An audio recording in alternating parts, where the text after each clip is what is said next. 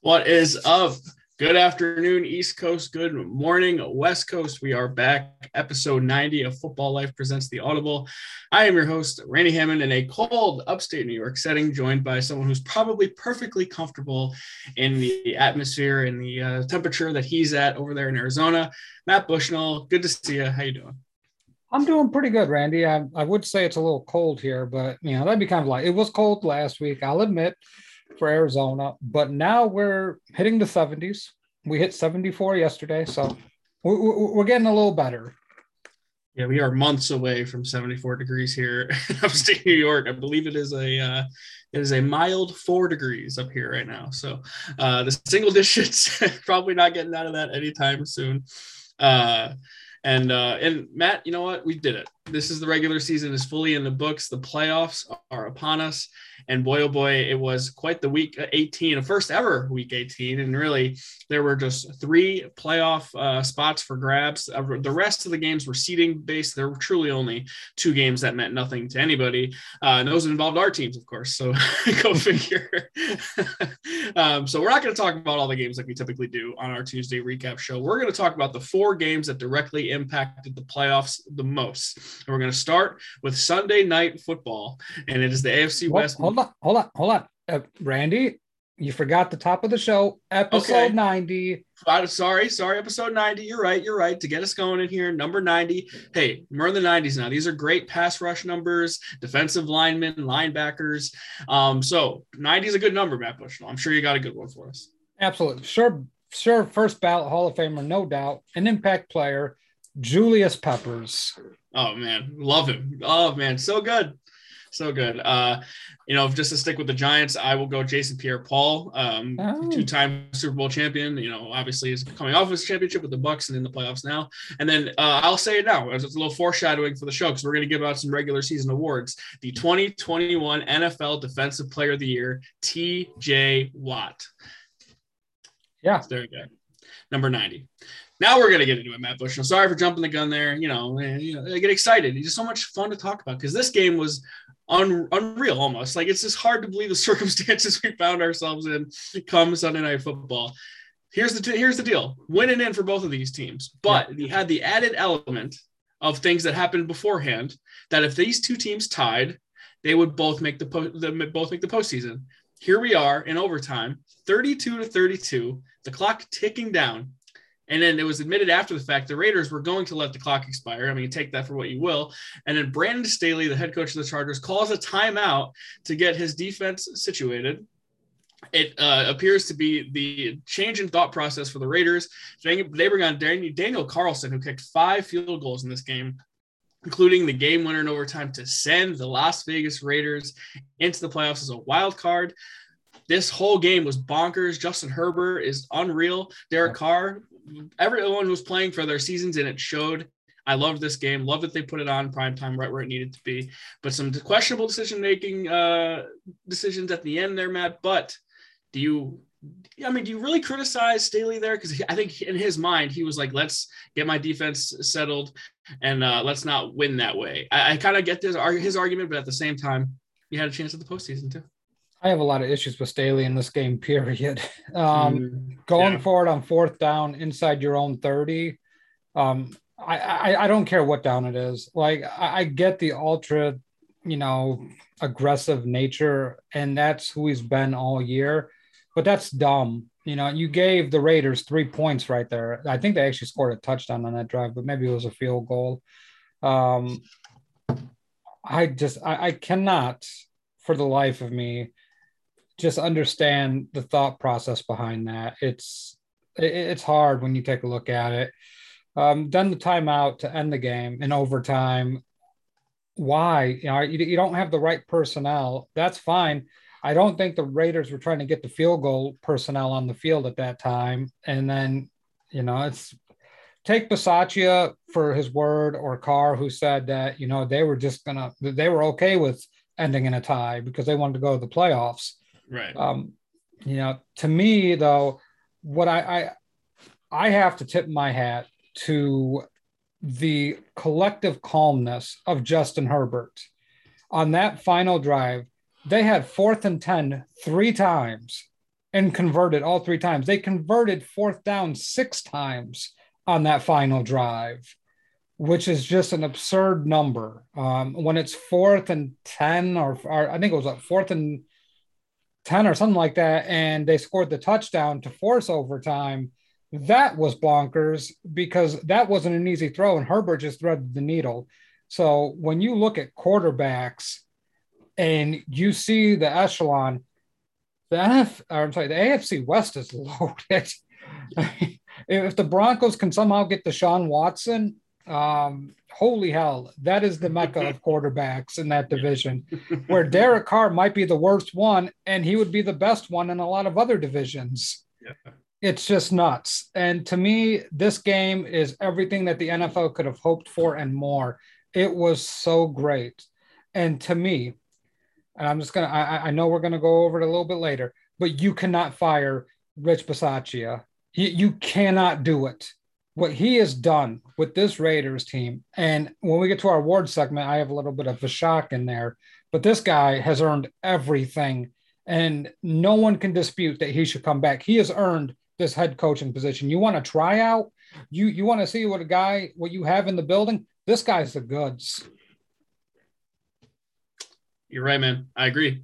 Uh, the team's clearly rallied around him. Uh, I think Derek Carr has a ton to do with that as well. Uh, I think the leadership at the quarterback position is everything, uh, and especially for the Raiders, um, I, I, can't imagine where they would be without Carr. Uh, his numbers in this game don't exactly do it justice. He's just 20 of 36 for 186 yards, the two touchdowns, but the one touchdown to Renfrow in the first quarter really kind of established what was going to go on here. And then I thought they did a great job of mixing run and pass because they had 26 carries for Josh Jacobs alone, who had 132 yards on the ground the Chiefs, uh, the Chargers defense, man, just they, they could not get a single stop in this game, and and Herbert needed to be everything that he was, and honestly, probably better. Uh, the one turnover probably was the difference, but he, the Staley the Staley thing is interesting because I, I appreciate his mindset to continuously go for it on those fourth downs because I I, I appreciate aggressiveness because I have a, a head coach on my team who preaches it and doesn't actually follow through with it. So I I appreciate that, but at the same time to not understand that situation because the Raiders truly had nothing to lose in that spot. Nothing. So they they could run the ball, run the ball, and if they're not close enough, okay, tie tie game, whatever, we're in the playoffs regardless. Now, do you want your rival in the division to make the playoffs in the Chargers? I mean, are they really that big of rivals? That's the other conversation that we can have here. They go back a long ways. The Chargers have lost to the Raiders on several yep. occasions in the postseason. Uh, so I would have just like not helped my rival in that case. But if you believe the Raiders side of things, the Chargers had a playoff spot locked up, and then we wouldn't have had to watch the garbage Steelers. we're going to talk about in a second. But that's my frustration with the whole thing is that they had a chance and they sort of got in their own way more than anything, and, and that bothers me. And, and Herbert's, uh, I don't know if you saw it on the sideline. Herbert clearly mouthed, I never wanted a tie so bad in my life. Yeah. I think he was speaking for all of America at that point in time. we all wanted a tie because maybe not the NFL. I don't know how they would feel about their last regular season game ending in a tie, but it would have been fun to make fun of Steelers fans at the very Yeah, least. well, and and Henry, who's under the moniker of Life Group Difference, says um, they would have gotten the Chiefs, the Raiders. Yes. And that's why my biggest winner of the weekend is the Kansas City Chiefs.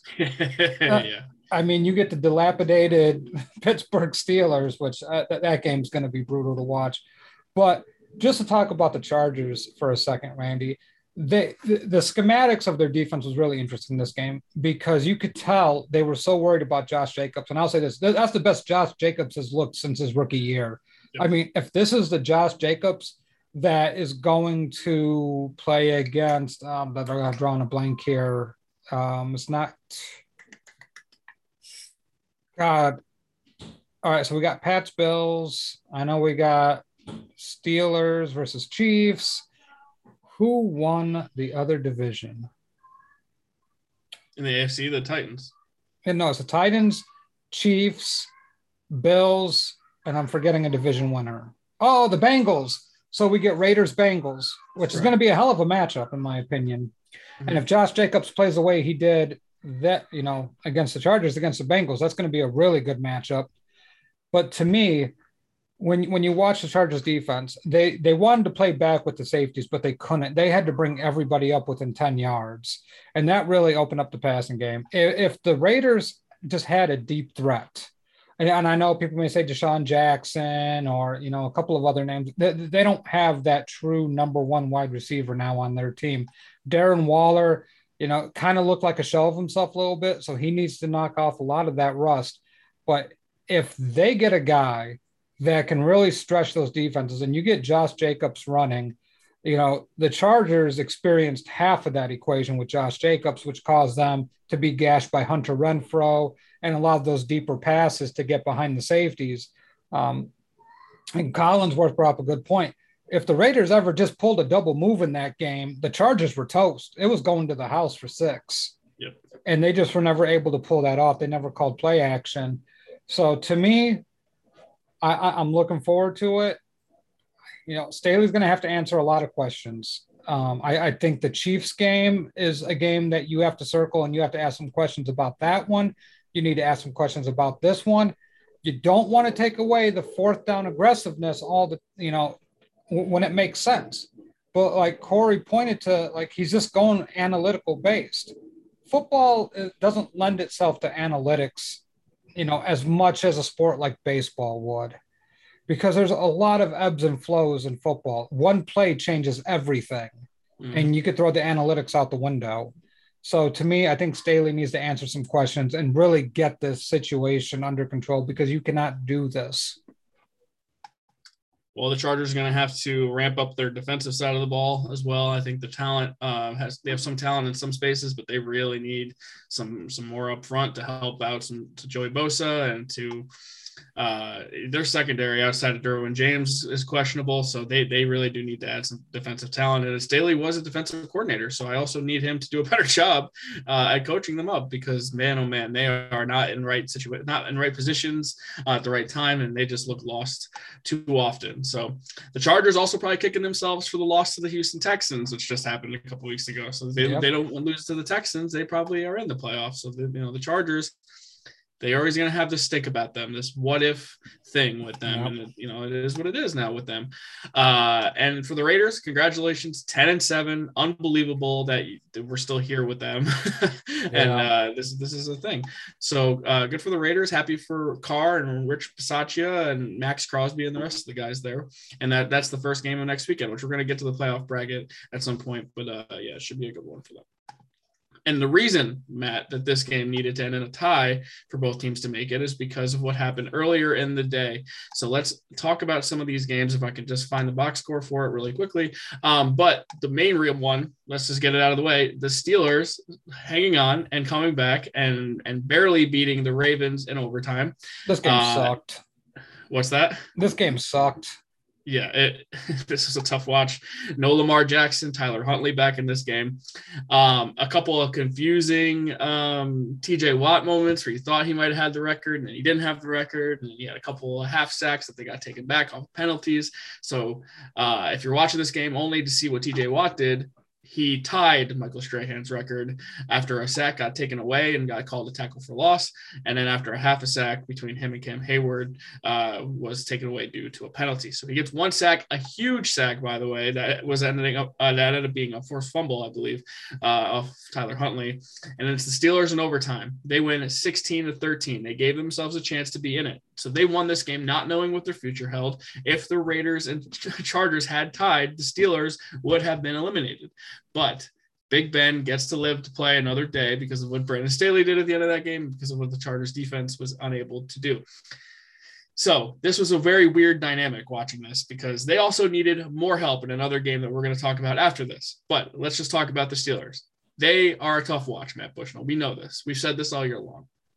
They're nine, seven, and one and somehow, some way, they have found themselves into the postseason. Hmm. But in this game, Ben Roethlisberger, 30 of 44 for 244 yards, a touchdown, and a pick. Not bad numbers at the surface, but I really feel like he struggled mightily in this game because he's old and he can't move, and oftentimes his arm is inconsistent. So I don't really know what to make of the guy. Um, but you had some big plays by Claypool and by um, Diontae Johnson late in this game that really got the Steelers down the field. Um, and then the mix between uh, it was Snell who got the bulk of the carries because of Harris. I think they just were managing his load. I'm not really 100% sure if he was injured, um, but they couldn't even get the ground game going as much as they would have liked to. But this game was so bad that it was 3 3 at halftime. Uh, and it went into overtime and still finished just 16 to 13. Um, Matt, I don't know what else to say. The Ravens finished the season losing six in a row and clearly, clearly too banged up and, and tried to spoil the Steelers season, but ultimately it was not enough. Yeah, I think when you took a look at this game, it's it was a hard watch for me, Randy. Like I, I, tried to tune in, and then you see the score, and then you start watching Big Ben. It's a corpse out there playing quarterback. Um, I think yeah. at one point he had 13 passes for 60 something yards, and it was just like it, it was bad. You know, there's no arm strength there. There's no oomph there. You see, he got warmed up, but to me, the Ravens are just a ravaged unit. You know, you, you watch this defense; they didn't have the bodies that they would have had you know, if not for all the injuries. So to me, it, it, was hard to watch a team. The Ravens have some questions to answer in the offseason, but Pittsburgh, they made it in by the skin of their teeth because of, you know, not the tie. You know, they did, you know, the tie didn't happen. But this game just wasn't, I, I hate watching it. You know, I, I tuned into parts of it and then I just turned it off because I turned it into overtime and I'm like, Jesus Christ, they're going to make the playoffs. And lo and behold, they do, but they, they, they draw the Chiefs. And it's, yeah, it's getting dark fast, as they would say for Pittsburgh. So I don't have much to say. Big Ben goes out, makes the playoffs this year. You know, I, I don't, I, I, don't know how else you can end this career. You know, he, they're not winning the Super Bowl, so let's not get confused with that.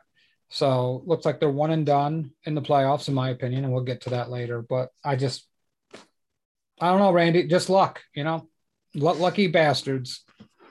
Yeah, this game game's horrible to watch. Uh, all you need to know is that the Steelers won and that they, they took care of what they needed to take care of. Um, but while that game is going on, they needed massive amounts of help from the team with the number one overall pick in the draft. So you're thinking, well, you know, we're, we're screwed anyway. It's not going to happen for us. And, you know, good season, way, way, to, way to go, Ben. Great career. But then no, Trevor Lawrence and the Jacksonville Jaguars decided, you know, we're going to throw you guys a bone. We're going to play the best game of our season against the hated Colts. And all the Colts had to do was win it in, and the Steelers essentially were done. But no, the Jags. I just Trevor Lawrence started this game 12 of 12, I believe, by far the best games ever played. He went 23 of 32, 223 yards two touchdowns, no picks. This is what I was talking about with Trevor Lawrence. This is what we needed to see. Um, and the Colts clearly, clearly did not look like they wanted to be there. They laid an absolute egg with their season on the line, and it starts and begin uh, starts and ends to me with the quarterback Carson Wentz, 17 to 29, 185 yards, a touchdown and a pick. The Jags' focus was clearly on Jonathan Taylor, who had 15 for 77. Um, and then you don't have a quarterback who can make a play to get you back into this game. Uh, I, I'm, I'm very disappointed because I thought the Colts were going to be a team that were going to be very difficult to play in the playoffs, and now they find themselves not there. Matt, stunner of the weekend. I said I thought the Jags might cover. I didn't have any sense to think that they were actually going to win this game. Uh, and you know what a way for the rookie quarterback class you know to end the regular season with trevor lawrence looking like the best rookie on the field. Like to Tre- Trevor Lawrence really shut up, and now you start feeling good about going into 2022 season with Trevor Lawrence. Like you wanted to see this game, and they got it, so that feels good about it. If you're the Colts, you, your first pick is going to Philly, um, and you had to watch your quarterback out there throw up a QBR of 4.4. And for those yeah. who do not know, the QBR rating, the scale goes from 100s being the best 50 is average. So, like your barometer to be an average NFL quarterback is 50. Carson Wentz was a 4.4 in the biggest game of their year. And it feels like to me, Randy, every big game that Carson Wentz had to win, they didn't win. Yep. Like he wasn't the reason, it was Jonathan Taylor. And as a man, I give props to Jacksonville's defense because they shut Jonathan Taylor down. Mm-hmm. They, they, said, You're you are not going to be the guy to beat us. We're not going to let you in the end zone. So I, I, do have to give a lot of credit to Jacksonville's defense. Uh, bravo, what they were able to do against the Colts. But man, when you need a win and you start seeing who, who's the guys that you need, Carson Wentz has never been that dude. Um, without Nick Foles, I don't think they win that Super Bowl. I'll be honest with you. I don't think Carson Wentz wins that Super Bowl. I think they might Carson, not make it there. I don't think they make it there. Exactly. I, you know, it, it takes a special player under the toughest of circumstances and a guy named Big Thick Nick to get the job done. And he got it done. And Carson Wentz couldn't get it done today. He couldn't get it done in other games. And it's been the Jonathan Taylor show. And this team desperately needs a superstar quarterback if they're ever going to win a Super Bowl. Yeah, and and Frank Reich said today that they will not commit to Carson Wentz uh, in the 2022 season. So we'll see what happens in Indianapolis. But you got to have a bad taste in your mouth because he gets COVID, misses a whole week of practice, gets cleared the day of, loses at home to the Raiders, which makes this a must-win game, and all the pressure on the Colts. Ultimately, not enough. And you know, maybe you don't lose uh, both games to uh, the Titans next time. Maybe you win a big game at home against the Bucs. You know, you have to win games throughout the year to put yourself in situations to avoid this. Um, and even when you are in this situation, the Jags, the Jags coming in this game are two and fourteen.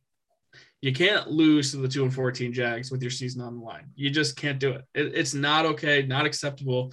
And, you know, the Colts, you know, they, this is why they started one and five, right? I mean, this is kind of who they were, and they, they were capable of beating a lot of teams. They're also capable of losing to a lot of teams. And here they are uh, watching the postseason like the rest of us. Now, that's the AFC, right? All, all the playoff, uh, all of the playoff spots have been determined in the AFC.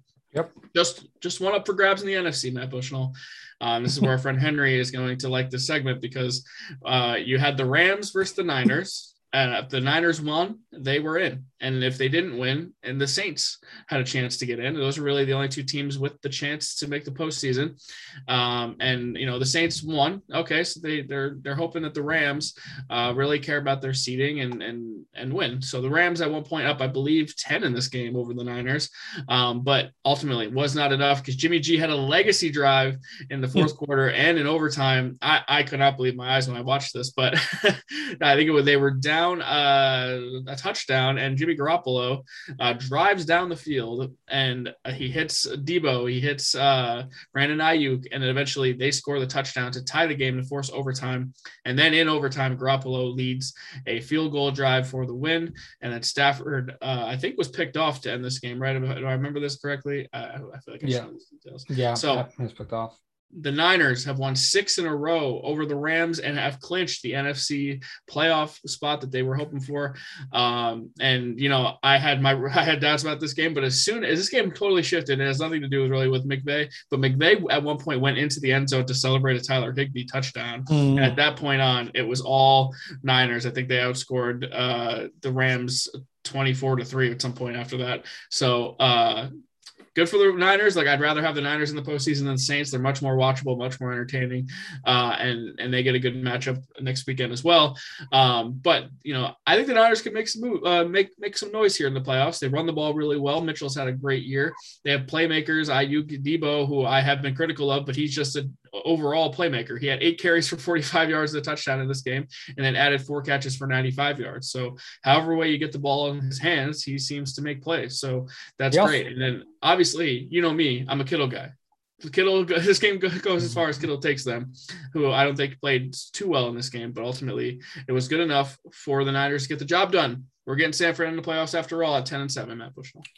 Yeah, well, and Deebo also threw a touchdown pass. So I guess I forgot that. You're right. Yep. So I mean, Deebo did it all this game. He you know, he did everything he could possibly do to win this game for the 49ers, more so than Jimmy G, in, in my personal opinion. Um, Jennings, really a nice showing out of him. A guy that runs physical, runs really nice, crisp routes.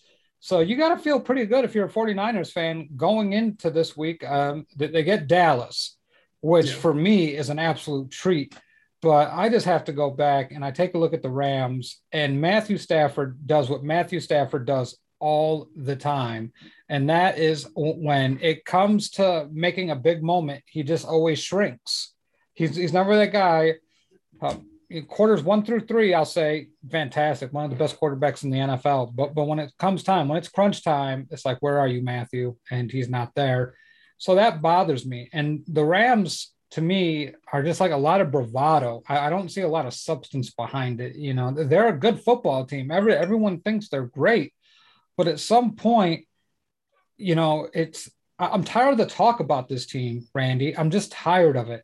You know, I want to see Aaron Donald. I know he's double and triple teamed, but if that's the best that we're going to get from Aaron Donald, I don't think this team goes very far. Donald's got to get some sacks because obviously Floyd is not good enough to get pressure on his own. You can pretty much neutralize Jalen Ramsey if you just avoid him. So to me, there, there's a lot of things with this Rams team that I do not love. And Cam Akers came back, so that was nice for this team. But man, just the, the force feeding of OBJ, not saying it's his fault, but you got to play within the offense if you're Matthew Stafford. It's a Matthew Stafford issue, not an OBJ issue. You know, when you start trying to force the issue here, take what the defense gives you sometimes. And uh, some of these quarterbacks fall in love with their arm way too much and then that's when you start running into trouble. Um, as far as the 49ers go, um, hat tip to Kyle Shanahan for really riding the ship because this team was left for dead seven weeks ago. That Then they get that big win against the Bears, and now they start going on a streak. And it all started with Deebo. And then you take a look at that defense. That defense really showed up to really limit the Rams in that uh, second half. You know, being down by the points that they were, Sean McVay celebrating, I think it's stuck in their craw a little bit, and you, you have to be happy with them. So to me, I think it's two teams heading in different directions. Now the Rams got an interesting matchup. So do the 49ers. So I'm, I'm interested to see how the next week plays out. You know, I actually um, kind of do blame Odell a little bit in this game, only because uh, the the one okay the one interception where Stafford just chucked it down the field. I don't blame him for, um, but I do. I, I, expect him to compete a little bit more for that ball. Uh, I want you out there. Like I, you're an elite guy, in my opinion. So therefore, you should be able to make these plays when it's not exactly um, perfect. You know, when you're an elite receiver, you make things happen, make it easier for your quarterback. And for me, he didn't do that uh, in this situation. So a little bit of criticism for Odell on, on his part, but for the most part, yes, Stafford has to play better overall. So uh, the Rams ultimately it didn't matter too much. They still make the playoffs, and they still um, were. It, was just a seeding game for them. It would have been nice to knock out your rival, I would yeah. say. Um, but when now the playoffs are set, Matt Bushnell, if you allow me to share my screen, I don't think. Uh, Oh yeah, uh, my apologies. If you give me permission, I will share the playoff bracket for you. Uh, wild, super wild card weekend. All right, feel uh, free. All right, let's do it. It's been a while since we've showed you some graphics. Here you go. Uh, I have uh, the Super Wild Card Weekend on tap for us, which I'll share this more on our Thursday show when we make our predictions and we go through the gambling lines and everything like that. But this is it the regular season officially done. We don't have to talk about our crappy teams anymore. And these are all the teams with a chance to make the Super Bowl, Matt.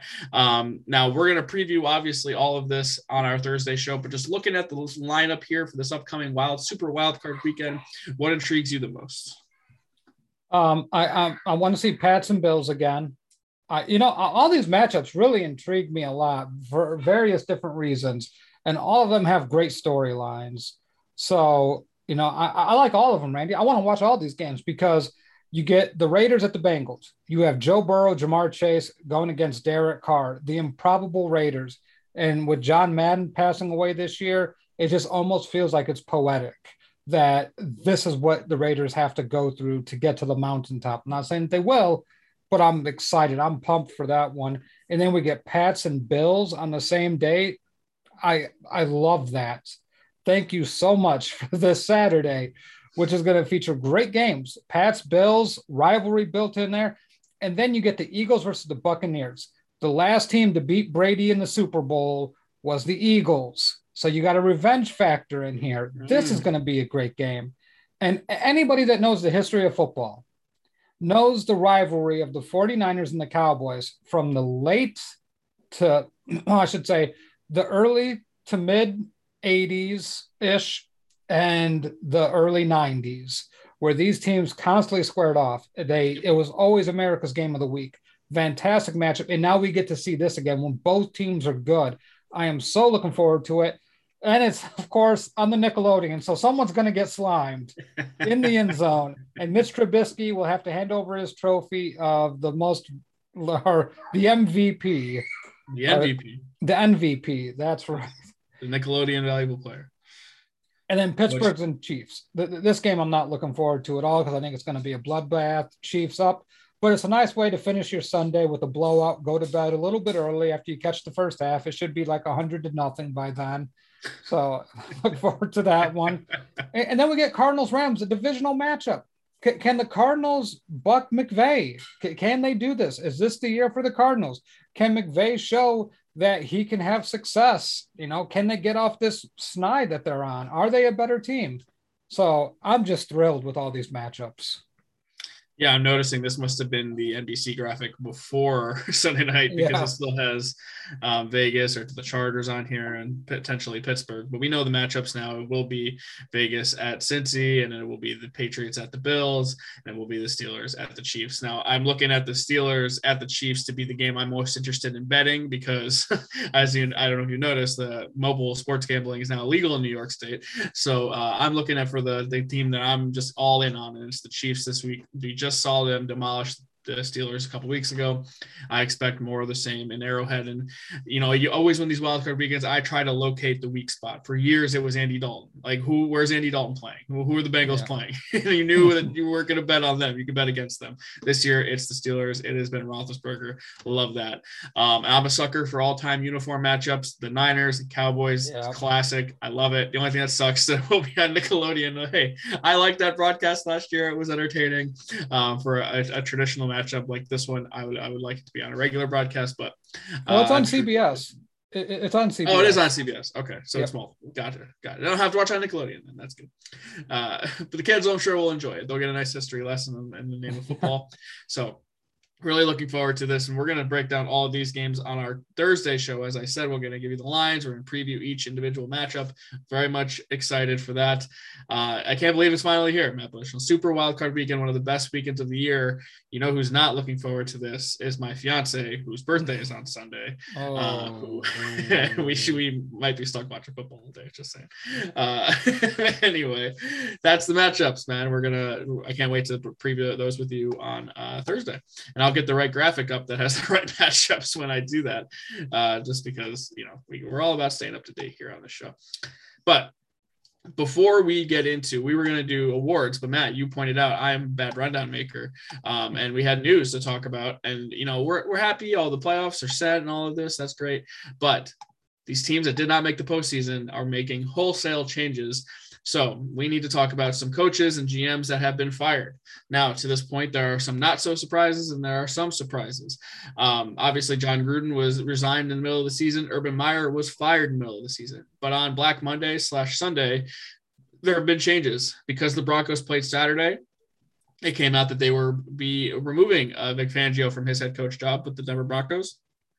And then uh, after their game Sunday, I think, or maybe early Monday, it came out the Vikings were firing both their general manager and head coach Mike Zimmer. And then the same thing came out for your Chicago Bears, who are firing Matt Nagy and Ryan Pace, the general manager. Um, in Giants world, who not so surprising news, Dave Gettleman finally out of my life. He announced that he would be retiring. I hate that he was even given the option. He should have been fired a month ago. And more surprising news, it appears Joe Judge has a job, uh, and the Giants GM search is basically narrowed down to people who want to work with Joe Judge. Uh, totally hate that decision, but we can talk about that another time. Uh, but the most shocking one of yesterday, Matt Bushnell, uh, was that the Miami Dolphins have fired Brian Flores, who has been a, a great coach for them, obviously barely missing the playoffs each of the last two seasons but he has a winning record three years in. Uh, he took a Miami team that was totally just a disaster, made them go five and eleven. Then it was ten and six last year, and then it was nine and eight this year. I don't understand this move. Maybe the Dolphins have just come so used to firing a coach every three years that they're just firing this one, even though he's a good one. Doesn't make any sense to me. Um, Matt, so your thoughts on the Flores decision and, and the rest of the transactions that happened yesterday? Yeah, so I was listening to Florio a little bit yesterday and today, and Mike Florio is a great source. He's he has a lot of connections within the NFL, and apparently with the Dolphins, and you start digging in. So yesterday, a story came out that Brian Flores was hard to deal with, had the most assistant coaching turnover in the NFL. Um, really didn't get along with Tua and that you know the quarterback room in itself. But then you hear Florio talk about uh, that Stephen Ross is an absentee owner, and this was basically a hit job by the president and by the GM. they didn't want Brian Flores there anymore. Even though the product on the field was, you know, building to it, the roster wasn't fantastic. Um, the quarterback room wasn't great. Um, they went over his head. Um, Brian Flores originally wanted Justin Herbert. The, the owner and all of them decided, well, we, are going to go Tua. We want Tua. So that's the route that they went. So there was some disagreements there, and it just bubbled to the surface. And now they're trying to slander Brian Flores at this point, which I think is completely ridiculous at this point. That guy is a great coach. Beating B- Bill Belichick once every year, sign me up for that because that dude can flat out coach his ass off. So to me, that is a huge, huge mistake on the Dolphins' part. Also, listening to Florio about Joe Judge's situation in New York, um, it really is confusing that they let Dave Gettleman retire. You know, essentially, they didn't want to fire him. And Florio's hearing through a lot of league circles that it's not about that the Giants want or don't want to keep these guys, is that they don't want to be the ones to fire them. They don't want to have that on their hands. And they really like Joe Judge. So right now with the Giants GM search, they are looking for guys, and anyone that says they do not want Joe Judge would no longer be considered for the GM job. So that's what's going on in, in league circles. Joe Judge is more than expected to stay with the Giants next year. When it comes to the Chicago Bears, Ryan Pace, Matt Nagy, I think we kind of expected it. You know, we talked about during the draft show um, how the hell you let them move draft capital to get up to Justin Fields. And look, I, I think we have a lot of questions about Justin Fields, justifiably so. But he still makes Chicago, along with being a charter franchise, an attractive job and the fact that they, you know, to get the best possible head coach, you almost had to fire uh, Ryan Pace. They are talking to a lot of guys. Brian Flores is going to Chicago and he will be interviewing with them in the next day or two. Now, keep in mind what the Bears have been doing, and this is pure speculation, what I'm seeing on Twitter is that they are doing a lot of Zoom interviews with everybody. Flores is getting an in person interview so to me, that looks extremely promising. I love that. But the Bears are casting a wide net. Right now, I believe the GM search is up to seven candidates. The head coaching search is, I believe, at 13 or 14 now. So they have a lot of requests out there. They have a lot of interviews set up. So they're moving along with that. So I'm not surprised with that. Denver and Fangio, I, I think we saw it coming, Randy. You know, it's it's a really good roster outside of the quarterback position. And if you can land a guy like Deshaun Watson, maybe that makes it more appealing. But to me, this is a good job if you find the right guy. I don't think we were surprised by it. And someone's going to get them a hell of a defensive coordinator in Fangio. I think he's one of the best in the business. Then we move on to um, Minnesota, shocked by Rick Spielman getting fired. Not mm-hmm. shocked by Mike Zimmer. I think you saw the Vikings. I think that was needed, but Rick Spielman was kind of shocking. Mm-hmm. So I, I think some of these were expected, some of them not so much. Matt Nagy's going to get a job as an offensive coordinator somewhere. Would not shock me if it's for the Giants, um, who have been just an absolute joke uh, offensively for the last six weeks, really all season, but you know for another level of incompetent uh, for the last six weeks my issue with the the Giants situation is pretty much the same issue I had before. Is that uh, they don't want to appear dysfunctional. Well, you know, why don't you read a paper or uh, watch your football team because you're dysfunctional? Just accept it at this point. Um, they uh they're making the same mistake they made before that they made with Eli. Basically, yeah, we're moving on from Jerry Reese and the head coach, we're only going to bring in a GM and a head coach that wants to work with Eli Manning. Now you're doing the same thing with Joe Judge. It's a big mistake. This guy is unhinged. He is clearly in over his head. I can't believe you're giving him another opportunity. Now, if they somehow hire a GM and they fire Joe Judge, that's great. But even then, you're still putting yourself behind the eight ball when all of these head coaching candidates are out there right now. All of them are going to have a job.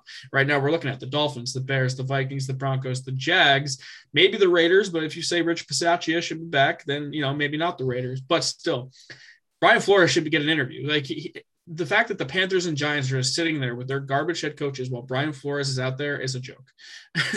what is Matt Rhule and uh, Joe Judge done to warrant a job over Brian Flores? It's just it's not possible. Um, the other thing, the elephant in the room, Matt, that you know we haven't touched on is that when the Dolphins fired Flores yesterday, all the rumors came out said Stephen Ross is a huge booster for the Michigan uh, football program. Yep. Now that they're they're immediately ties to Jim Harbaugh, perhaps he'd be interested in Miami or coming back to the NFL as a whole. Uh, since that, we've seen that uh, maybe Harbaugh is getting a raise to stay in Michigan for life. Right? He's probably not coming back to the NFL. Yeah, I, everything that I've been hearing is that Harbaugh is only talking to one team at the current time, and that's the Bears. Um, that hasn't been confirmed by anybody reliable, but some insiders on the Bears who have gotten things right in the past quite a bit have said that Harbaugh is definitely talking with the Bears. But more, it's like angling from Michigan. He talked to Michigan yesterday. This was confirmed by, um, I believe, uh, Tom Pelissero. I'll have to double check that. But Harbaugh was talking to Michigan yesterday about a contract extension and to get more money. Now, I'm not sure that's going to be used as leverage to get the best deal possible. But for, from my perspective, if I'm Harbaugh, all right, you have the Bears out there, and it's like, do you really want to work under that ownership group with that disastrous of a press conference last year? Um, let's say the Giants job opens up for you know whatever reason. Do you really want to work under that situation?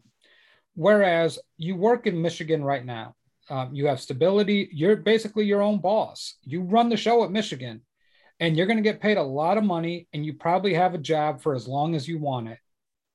Now, I know we're going to talk about the national title game last night, Randy, but here's the other side of the coin. Michigan is not going to be what Georgia was this year. No. Michigan is probably not going to be what Alabama is on their best years. You just can't do that. So you have to look at it like as a competitor, it would probably make more sense for Harbaugh to go to the NFL because he's going to have a better chance to win a championship. College football, I don't see Michigan ever winning a national championship. N- not after what I witnessed last night, because that was a different kind of football that I was watching. And Michigan just will never be on that level. Again, it's over with. Uh, you know, all the years have passed of how great Michigan used to be, it's done. Big Ten, maybe. You know, you might be able to win a couple Big Ten titles. So now it's just like, what is Harbaugh going to do? And he's going to get paid a lot of money to go in the NFL if that's what he wants. And this is the interesting connection. Harbaugh's really close with Jeff Ireland. Jeff Ireland's interviewing for the Bears GM job. Mm-hmm. But I, I would not be shocked, and I'm just saying this. I there's a slim possibility the Bears end up with Jeff Ireland and Jim Harbaugh. Look, I, I expect expected Harbaugh to jump after they beat Ohio State because to me that's like that was his goal. He finally did it. He made the playoff. No matter what happened in the playoff, to me, he could say, you know what, I beat Ohio State. I, am not going to win a national championship as you just laid out. Time for me to jump because that's the peak is beating Ohio State. I know it took longer than he probably would have imagined, but you could see the difference. And we'll talk about the national championship game in just a little bit. But, but Georgia and Alabama and the rest of the ACC are not going anywhere. And I don't see how Michigan can beat any of those teams. So, uh, I, I actually do think Harbaugh will come back to the NFL, and if it's not this year, it will be eventually. But I think this year is a great chance for it, given the fact that he is a bear and uh, he has ties, and uh, that's an attractive job. Now, quick, Matt, before we move on, do you want to do a quick ranking of the available uh, team available openings for head coach sure.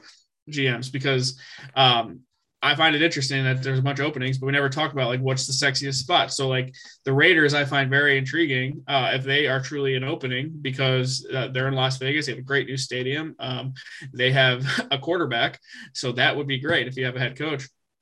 But um, so first, okay, let's do head coach. Uh, the teams with the head coach opening first, and then the GM opening because I think they're different rankings for different reasons. So head coach rankings number. Uh, so you want to go from worst to best, or you want to go from best to worst? Uh, let's go from best to worst because I'm gonna have to work through some of this. Yes. So I'm looking at this. I think the best situation uh, is the playoff team, the Raiders.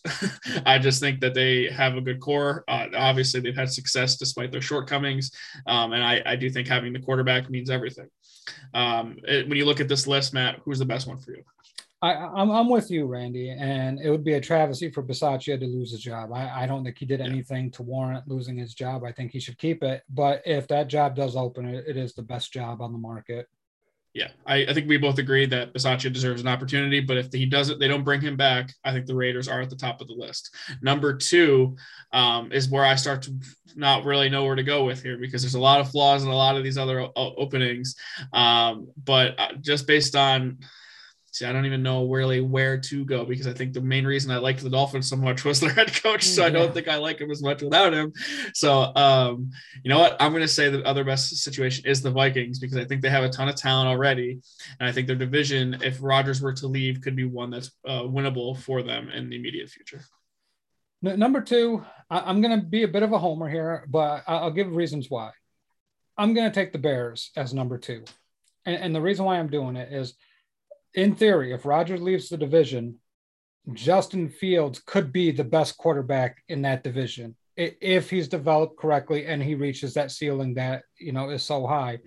The second reason is we saw how teams win championships, right? Mm-hmm. Either you either you get to the quarterback or you know you protect the quarterback and you throw a lot.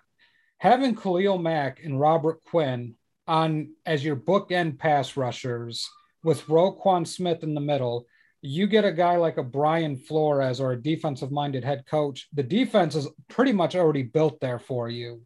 Um, the defense played pretty well. We saw what they did against the Giants. They really held their own against Minnesota for a long time. I, I think pass rushing and defense can get you to 500 pretty quickly. The, the Bears are closer to 500. My issue with the Vikings is that you have Kirk Cousins at quarterback. He had an all-time year, but there's limitations. That defensive line is not good. You ha- you can't get pressure with the front four. You have to bring added pressure, and that secondary outside of Harrison Smith is not good. You have Justin Jefferson, you have Dalvin Cook, and Adam Thielen, and th- those are three really really great players. But when this team has to win it all, they fall off a lot. So that's why I put the Bears slightly ahead of the Vikings. So are we flip flopping here? Because I'll say Bears are three. Are you going to say Vikings are three? Yeah, I'll say the Vikings at three yeah, I echo what you say about the Bears. The best defense probably on this list. Uh, young quarterback that obviously needs to be coached up, but needs an offense that he can run. Um, he can't have a guy not really committing to him and, and saying the backup is better. You, you need someone to fully embrace what you have in Justin Fields. So, uh, similar thing. If Rodgers leads the division, it would not shock me if the Bears were to win, and especially yep. if Fields is coached correctly, the Bears could be uh, there with a quick turnaround. Um, all right, so then four for me. Um, I'm just gonna say the Jags because I mean the Jags they have number one pick in the draft. Uh, they have the number one pick at quarterback from the year before. They uh, have some talent on defense. They have some talent on offense too if they could get healthier uh, overall. Um, I think the prospect of the quarterback is still worth uh, the investment. So uh, I will say the Jags are four for me. Uh, and then their division is not that good the Texans are mess. The Titans, I obviously are the one seed in the AFC, but I think that's more conference than it is the Titans. And the Colts are just Colts. You know, I don't think you just beat them. You know, they don't strike fear into anyone way they should, especially uh, as long as they have Carson Wentz. So uh, ultimately, it's a winnable division if you have the right people around uh, Trevor Lawrence and Lawrence, and he's coached up the right way. Yeah, this part is really where it becomes murky to me as well because I think you know Henry had the Trent Baalke experience in San Francisco, and that guy is a walking yeah. disaster. And then Shad Khan, who's so involved, is basically the definition of a meddling owner, has no football background yeah. and sticks his nose in a lot of business. But Trevor Lawrence makes it damn appealing. But I, am going to go with the team that's got a lot in the cupboard, and they are in a pretty good place. I'm going with the Broncos here. I think mm-hmm. Denver's a really good spot the biggest thing is the quarterback. That, that that's what they're missing. When you can step in there and you have um, Javonte, the running back, Williams, Javonte I think, Williams. Yep. yep, Javonte Williams, Courtland Sutton, Jerry Jeudy, Noah Fant. Their offensive line is good. Their defense n- needs some work, I think. The secondary is pretty good. I love Patrick Surtain. I thought he had a really yeah. fabulous rookie year. Great year. Yeah, and the, the Broncos have a lot to offer, but you got to get that quarterback. And what are you going to have to give up to get that quarterback? But if you get a guy like Deshaun Watson, this is the best job. This jumps from four to one by a mile. Oh, yeah. So to me, the Broncos have to get the quarterback, and it's a weak quarterback draft. I don't know if they're going to be able to get it, but if they get Watson, I'm, I'm taking everyone down, and Broncos are going number one. well, that brings me to six for me, which is the Broncos, and it, it's less about the Broncos situation itself, which I do think they have talent, um, but it's also the John Elway aspect of things. Like he has shown that he's not a great general manager, and that if you you might be stuck with a bad quarterback in this spot, um, so that might be because you know honestly, Fangio um, had a good defense, and then he had a winning record each of the years. But the other aspect of this that I don't like the, the Broncos for is that look around you have Patrick Mahomes, Justin Herbert, and Derek Carr all in your division, all better than you, and all might be a lot better than you for the next five years. So your competition, and I know these people are competitors and they're not going to just let these teams be better necessarily, but I look around the room and I go, wow, I don't really have a lot of opportunities to win the division, and I might be uh, stuck in a, a wild card hunt for a while here. So if you get Deshaun Watson, that changes that obviously, but as currently constructed, I don't love the Broncos job as much as you do. So what if you have a handshake agreement in place? So if, if you get Brian Flores, or let's just say, put Deshaun Watson on the Broncos right now, where does that job rank for you? Oh, it's one. One, yeah, because Watson might be the best quarterback in that division. I, I know we talk about Mahomes, but I, I, have Watson ahead of Justin Herbert currently. I think Justin Herbert, I, with Watson being out, it kind of hurts but just based off what Watson's done, I think Watson's a superstar, mega quarterback, and makes that job very appealing. So I guess it's um, my next opening, and it's. I guess I'm going to go Miami um, with all the drama that's happened, and you fired a good coach that should have never been fired in the first place. I think they were trending in the right direction. I like Miami a lot. Um, so I'll put Miami there. I, I, I don't love a lot. I think the defense was made better by Flores. Offensively, they have some stuff there, but I just don't think it's a great job at this point. If you have to deal with that GM and that owner at this point. Yeah, you're right, and that's why the Dolphins are the least attractive head coach job to me, uh, because I, I think they were very well coached, and I think that the main reason that they were so competitive and they were able to start one at seven and then win seven in a row and then uh, have a chance at the playoffs was because they had Brian Flores. Because when he had uh, Jacoby Brissett starting four games for them in the middle of the season, he didn't give up and he didn't let his players give up and they, they fought for him. And I think that matters. Uh, they have a good secondary, yes, uh, but they have a Jaylen Waddle, who I absolutely love. But is Tua really that good? I think he's kind of mid. I, I, just think he's very average uh, quarterback in the NFL. I, I, don't think they have a ton of outstanding talent. I think a lot of it was coached up by Brian Flores. So the Dolphins also have to deal with the Buffalo Bills. They also have to deal with the New England Patriots, the New York Jets, who uh, all, as far as I'm concerned, are in a good spot to develop and get better next year because they have two first round picks. They have a lot of draft capital. Their young players played decent for them this year. Uh, I wouldn't necessarily just think that the Dolphins are going to be better than them next year year. So I really don't like the spot the Dolphins are in right now. Uh, and if you're a coach who wants more than three years of job security, how can you be so sure that you're going to get it there in Miami when you do? If you did a good job as a Flores and you kept your job, congratulations. But I don't have any belief that that's actually going to happen. Yeah, I mean, my last place team is the Jags, and I, I think Trevor Lawrence makes the job very attractive for a lot of different reasons. But once again, you're dealing with guys like Trent Baalke and Shad Khan, who I just cannot wrap my arms around. Um, you know, it's great that you get to work with Trevor Lawrence, but what else do you have there? I mean, there, there are some pieces there. If you like James Robinson and Shenault Jr. and um, uh, I forget the other guy, but to, to me, this job is just kind of eh. You get the first overall pick.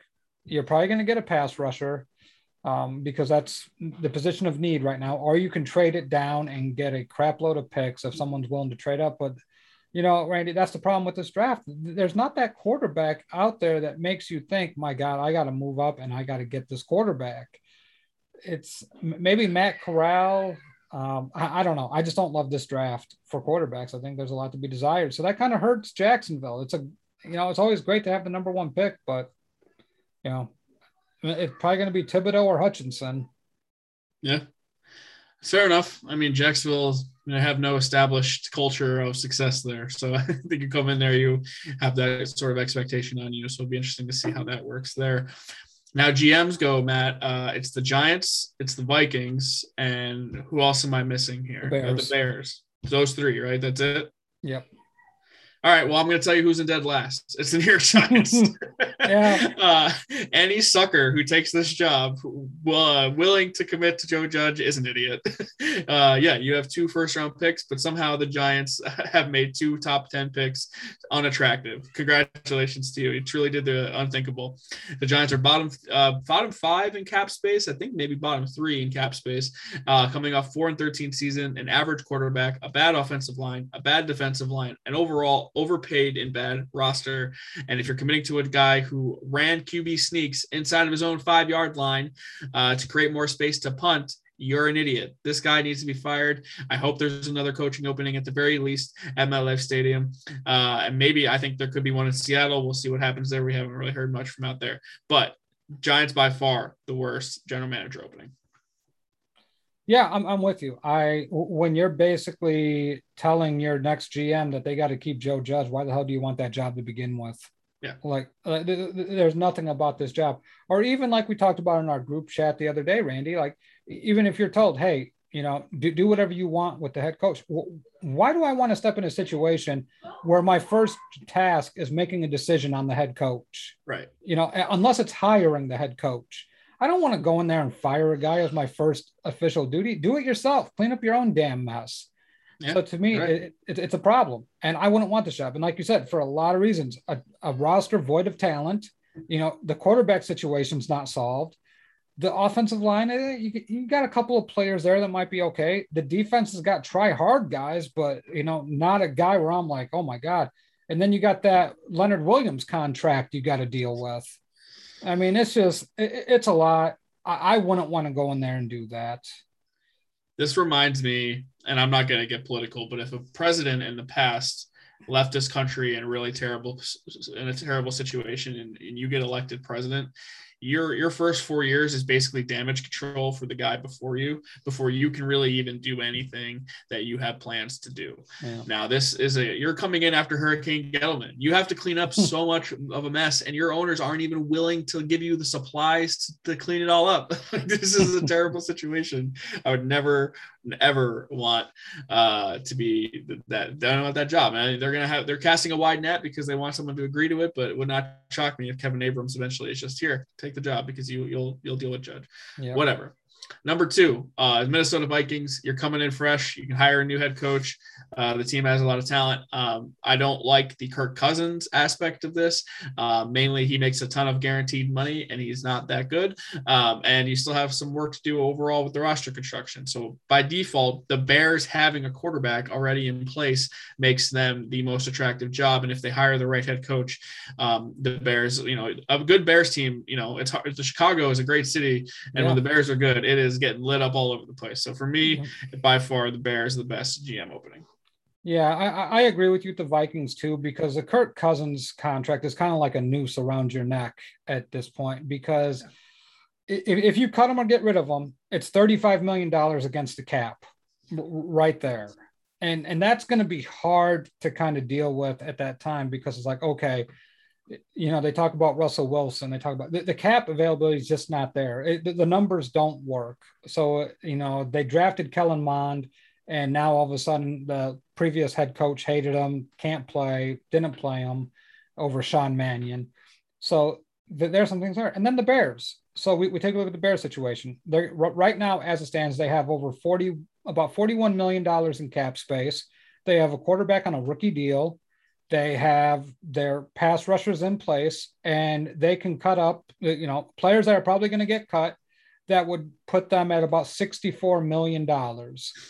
Now you have to rebuild the wide receiver room because Allen Robinson's gone and Dar- Darnell Mooney, he just had a thousand yards, I think is a very good number two. He, he's not a one, but he's a really good number two that can help you. And your offensive line, you got to see if these tackles can play. But it goes back to like you know, the Vikings and Bears, I, I wouldn't be upset if someone flip flopped them one and two because what your last head coach did was we don't know what Justin Fields is yet. You know, we have more questions after his rookie season than we did coming out of the draft. We don't know if these two rookie tackles can play because Nagy refused to play Teven Jenkins when he came back and he had to get, you know, back surgery, but he came back and he looked okay.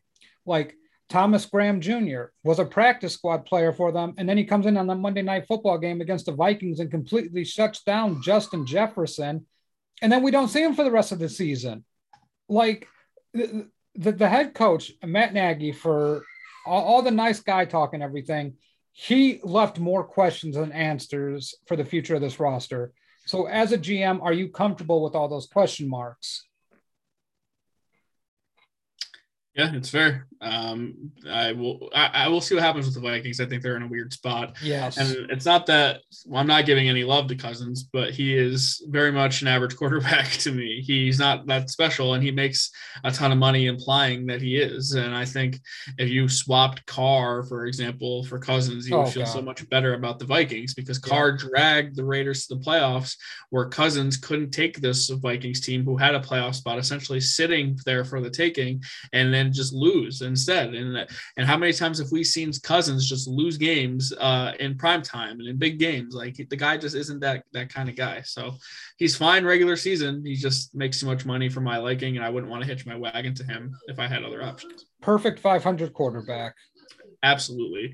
You know, I'm Matt Bushnell. I'm going to make a scheduling call on the fly here. We're going to save our regular season awards for Thursday's show because oh, we're running heavy and we got a whole other game we need to talk about. So, uh, the, the, the fans and those watching live around the audio, you're just you're hearing some real life decision making happening on the fly. So, congratulations, you're breaking the fourth wall here, uh, and you know something you were expected to see today, you're going to see on Thursday instead. So, you're going to want to stick around and join us then. So, Matt, the playoffs are set. We're ready to rock. Can't wait for that. I can't wait to break it all down with you on Thursday. But another season wrapped up last night as the college football playoff national championship game, uh, and it was in Indianapolis at Lucas Oil Stadium. It was a rematch of the SEC championship game where Alabama crushed Georgia, um, and we previewed this game and we talked about what we, we our thoughts about Georgia being you know favored in this game. We did not like that necessarily, um, but Georgia proved us all wrong. The state of Georgia, congratulations. They got, did the unthinkable and beat Nick Saban, and the former assistant beat Nick Saban in a bowl game. It finally has happened. Georgia defeated Alabama last night, 33 to 18. Uh, and the game I think was a little bit closer than the score indicates. There's a late turnover for a touchdown. Uh, that that interception that got returned with a minute left uh, as Alabama was driving was an unbelievable play. Uh, how he got all the way back to the house, I don't really understand, but it was a great play. Um, Alabama, you know, they lost Metchie in that first Georgia game, and in this game, Jameson Williams left with a knee injury, uh, and eventually it caught up to them because those are two really good wide receivers who are going to play at the next level, and they did not have them.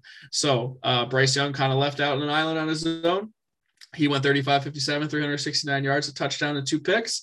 And uh, the guy i did not think was capable of doing it is Stetson Bennett. Hmm. 17 to 26 224 yards two touchdowns and had the play of the day i thought when uh, alabama jumped off sides he threw one up there uh, to i believe mitchell for a 40 yard touchdown. That was a huge play and a really smart one uh, by bennett. So um, you know it was weird. I, I, all day i didn't get the vibe that this was hey national championship. I'm usually much more excited. But overall i thought this was a really good game uh, and it really came down to the very end. Yeah, easily the two best teams in the country. I, I think this left little doubt. And the thing that this left me in shock, and I'll say this Alabama, yes, they lost their top two wide receivers and they lost their top two cornerbacks. That they didn't have their best wide receiver and they didn't have their two top cornerbacks going into this game and then losing Williams hurt. But my God, Randy, the speed in this game was otherworldly. Like yeah. if you didn't know any better, it was like you're almost watching an NFL game. Yeah because what you saw in that Georgia defense, I mean, Davis, that dude, it looks like he's like 6'10, 400 pounds.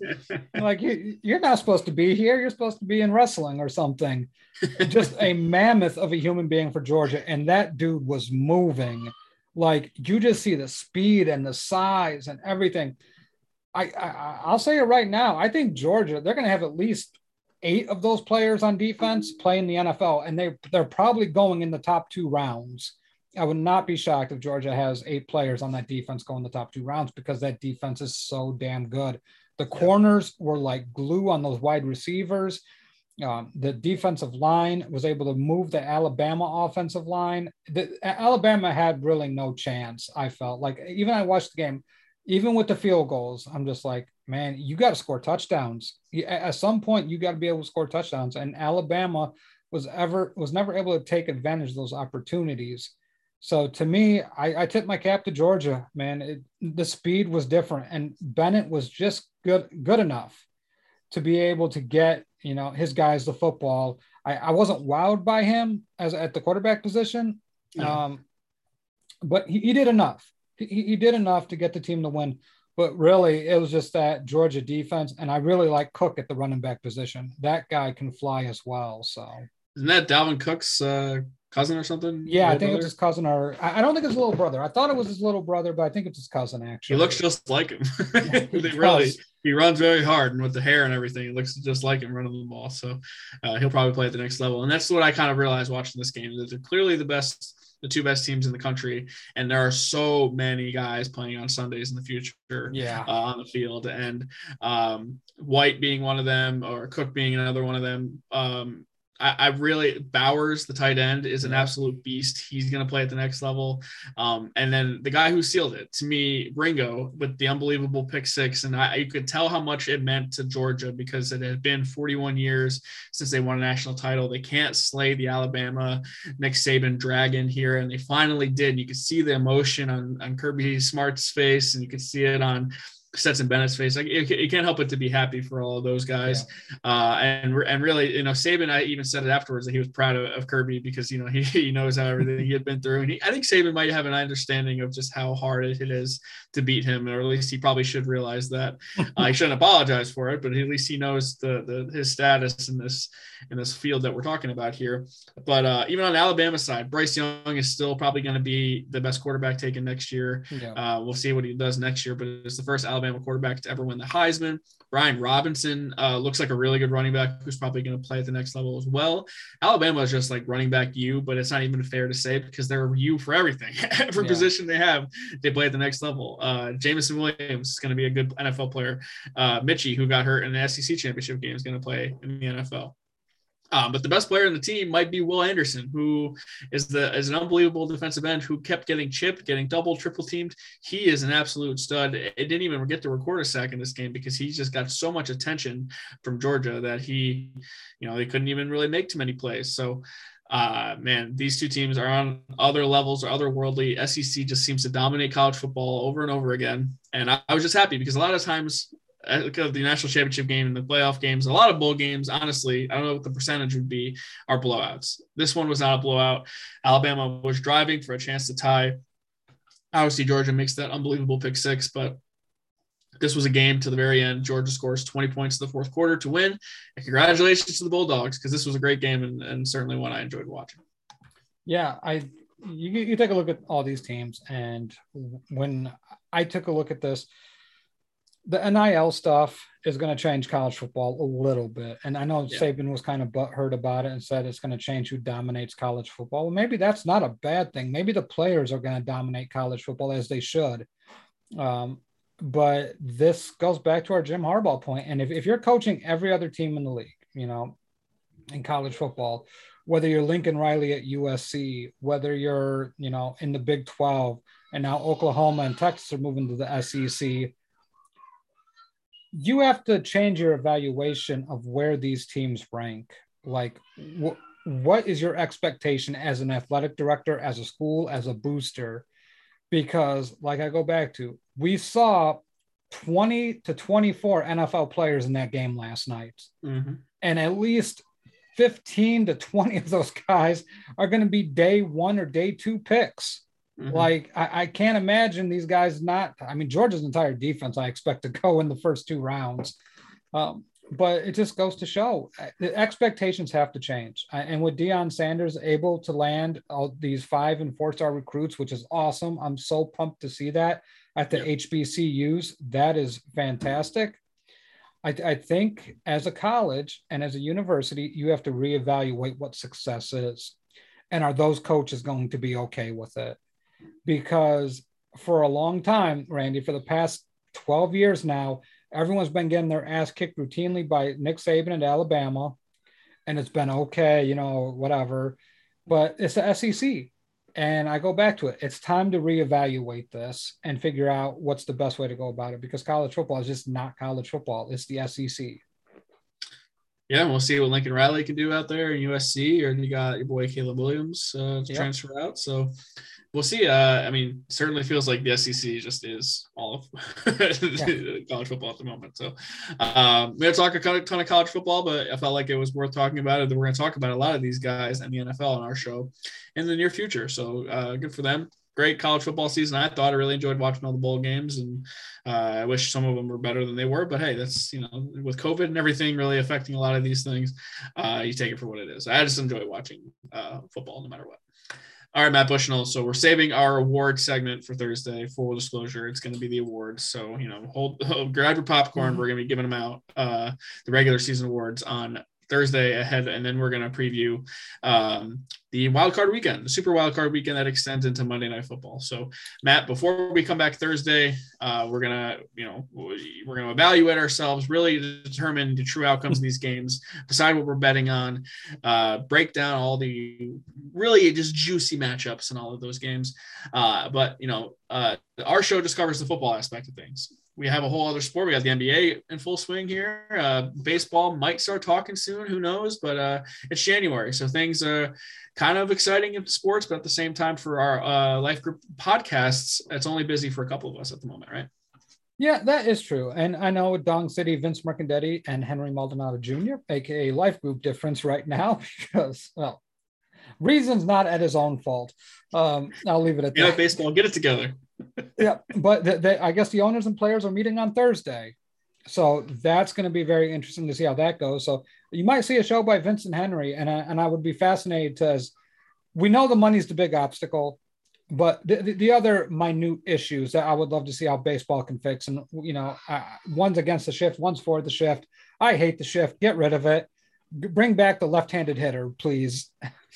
Um, and then absolutely. We have the work shoot wrestling podcast with jason richmond and corey corey richmond and jason brooks. My apologies gentlemen. Um, i am not sure when they're going to be back on. I think they i haven't seen a podcast from them come on a little bit but you know gentlemen please hurry back. Wrestling is kind of getting towards that wrestlemania season. Royal rumble right around the corner. Yeah. Whew, boy time flies randy. Time flies and then we have the Total Bases podcast with Felipe Milicio and Austin Sparrow talking about fantasy baseball and some baseball news in general. Check them out on Sunday mornings. Um, so, good baseball podcast. And then we got the Step Back podcast with Jacob Anthony Moses and Leon Tompkins and Basketball Life. Um, I, I know both of them were really heartbroken by the Bulls' loss to the Mavericks the other night. Devastated. It, mm-hmm.